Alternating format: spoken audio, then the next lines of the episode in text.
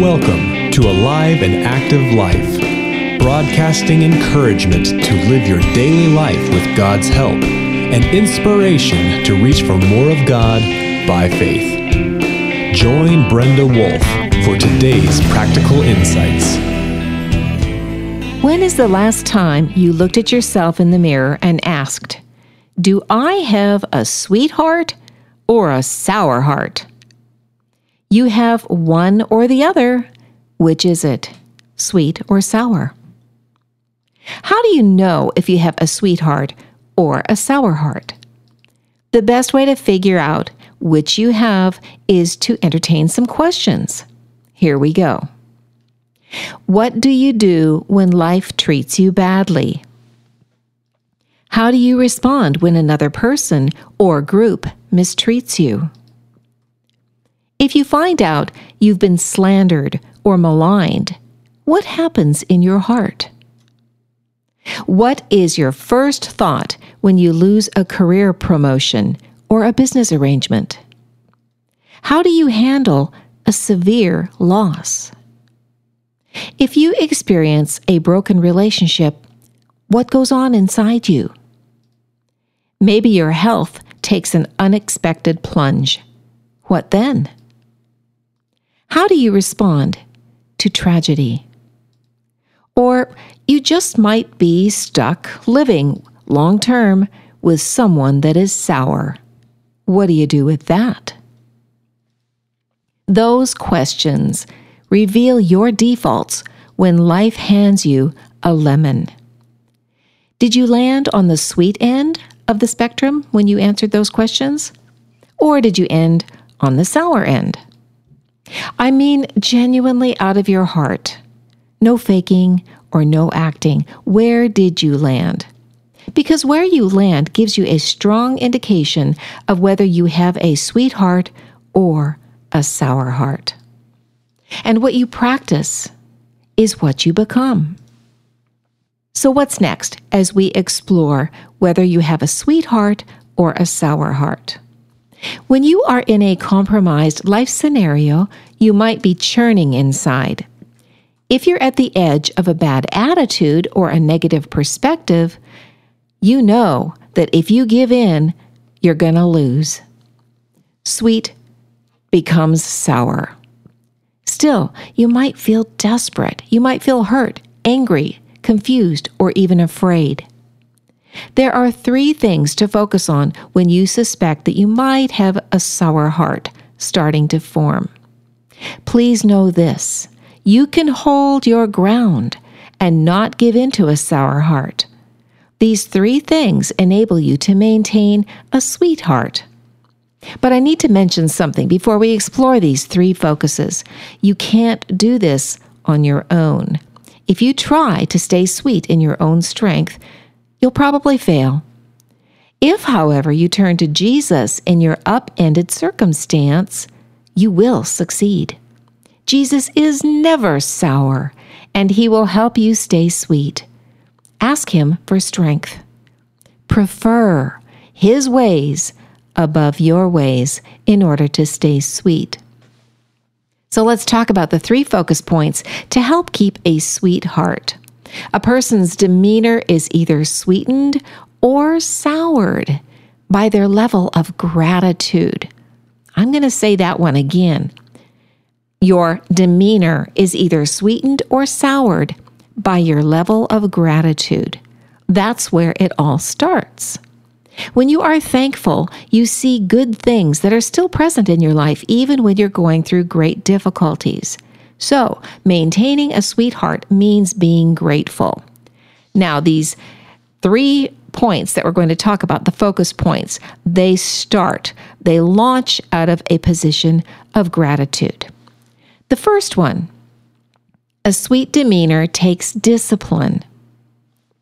So, to hug the sweet end and shun the sour end of heart health, you need discipline. Hebrews 12:11 says, "No discipline seems pleasant at the time, but painful. Later on, however, it produces a harvest of righteousness and peace for those who have been trained by it." Discipline in gratitude produces a sweet heart. No wonder God keeps telling his children to be thankful. He knows how people are made. He knows that gratitude is better than a multivitamin for spiritual health. And he knows that it takes discipline to be grateful. Here are some really great scriptures that talk about gratitude. Rejoice in the Lord always. I will say it again rejoice.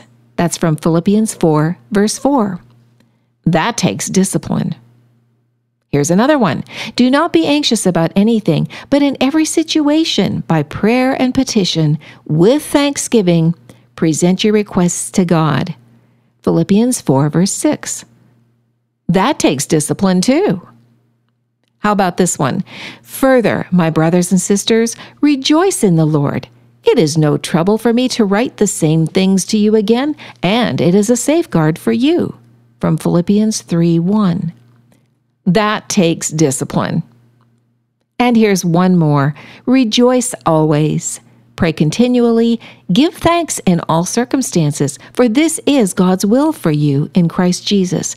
That's not saying that your current circumstances are God's will for you. It's saying that giving thanks in all circumstances is God's will for you. That's from 1 Thessalonians 5, verses 16 through 18. And to do that, it takes discipline. It seems that gratitude and discipline are strongly intertwined. Please note, all those verses that we just went through, most of them were written in adverse conditions as Paul underwent his own training in gratitude. He chose a grateful heart through discipline, even when he didn't feel like it. Most of those things were written when he was in prison. Okay, the second thing we talked about, first of all, that a sweet demeanor takes discipline, and that's all launching from a platform of gratitude. Now we're talking about a sweet demeanor requires perspective. And again, launching from a platform of gratitude. This is something that you have absolute control over. A godly perspective follows hope. Hebrews 12, verse 2 says to fix our eyes on Jesus, who is the author and perfecter of our faith. Why is intentional focus on Jesus so critical? Jesus is the example, the model of perspective while suffering. And Jesus lives inside joy. He is named Man of Sorrow and Man of Joy. That means that both those things would be realities for you too. You can be a person of sorrow because we're in a broken world, but you can be a person of joy. They go together. How could Jesus be anointed with the oil of joy when he suffered so much? Jesus knows that godly perspective builds hope with a harvest of gratitude. So, sweet demeanor requires perspective. Let's just take a tiny detour here and we're going to talk about how hope helps heart health. So, again, how hope helps heart health. Hope is not a feeling or a desire. It's a chosen outlook that you can latch onto with all your might by fastening yourself to God. Hope connects to perspective through five action steps. Here we go. Step number one manage your heart with deep trust in God. Thank Him for what you learn during your hard times and practice what Jesus practiced in His life. Number two, roll up your sleeves and resolve to walk with God as you solve your life problems. Simply refuse to give up. Believe that God is working in your difficulty. You can pour out your heart to God. Tell Him that you need His help, His strength, and His wisdom. Practiced resolve morphs into perseverance. So that's number two. Roll up your sleeves and resolve to walk with God as you solve the problems.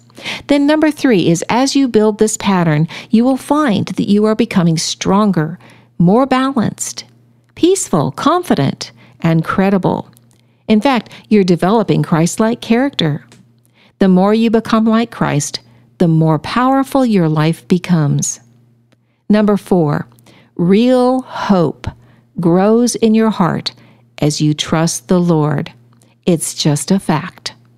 And number five, finally, you and everyone around you can enjoy your sweetheart and not a sour heart. That is how hope helps heart health.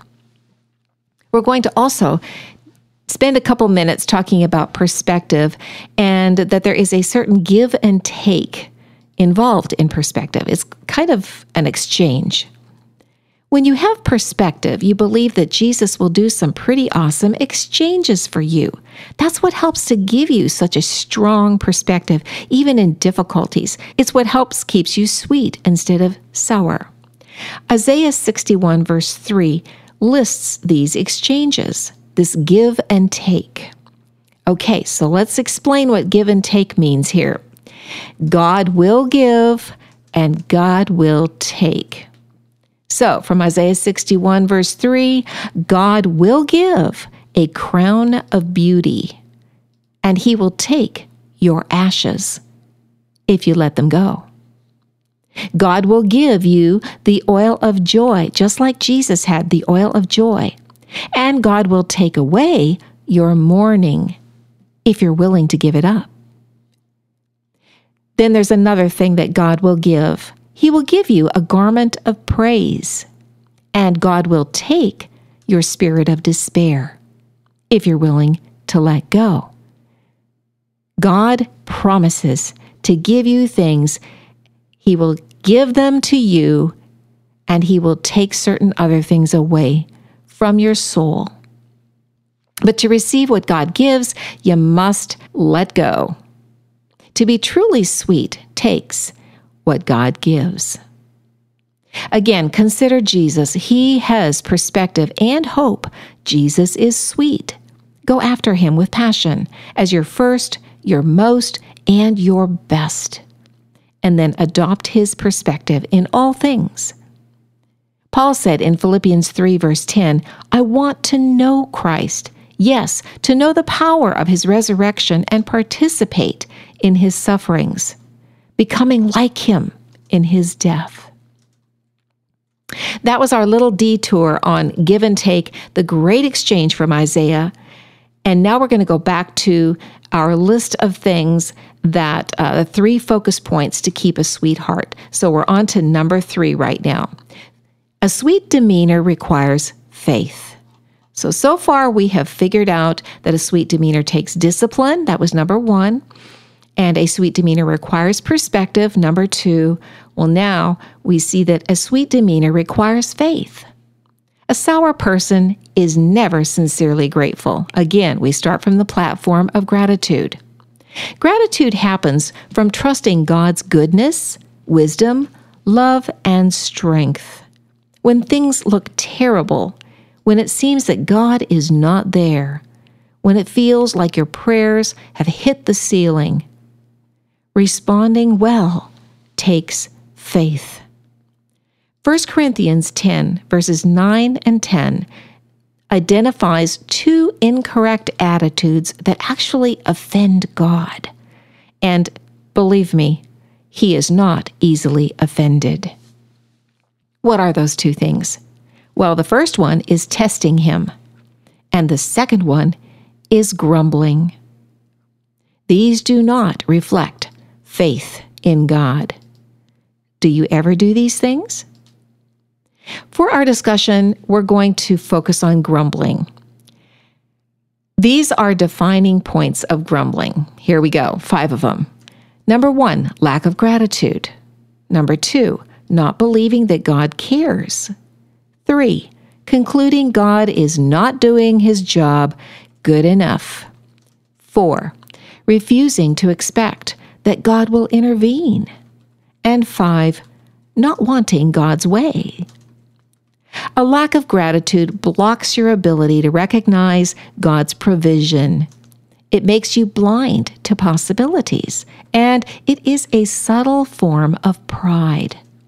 A person who is not grateful is never happy, never content.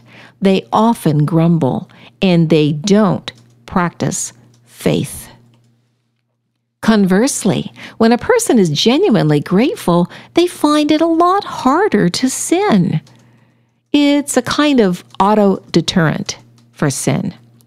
No wonder God repeats his message through Scripture to be thankful, to praise the Lord, to have a grateful heart, and to give thanks. It's the best way to represent your faith in Him. Human hearts. We need to talk about our human hearts. God formed our hearts. He knows our design. He knows what He wants to do with the design that He came up with. So here are seven things that God wants to do with our hearts. He wants to keep our hearts sweet. That's the first one. Then, number two, He wants to help your heart to function in faith. Number three, he wants to restore balance to your heart rhythm. Four, God wants to help you sidestep character lapses. You know, those things that make us sour. And then five, he wants to enable you to find joy in seasons of sorrow. If you're like everybody else, you have seasons of sorrow, perhaps some significant seasons. God wants to help you through and to show you that there is still joy for you. Number six, God wants to have you partner with Him in the process of transformation. Whose transformation? Why, yours. And I get to participate in my own. And number seven, to reconnect you to Himself and to the person that you were created to be. So I have a conclusion here. To maintain a sweetheart and prevent getting sour, practice gratitude. And practicing gratitude requires number one, discipline, number two, perspective, and number three, faith.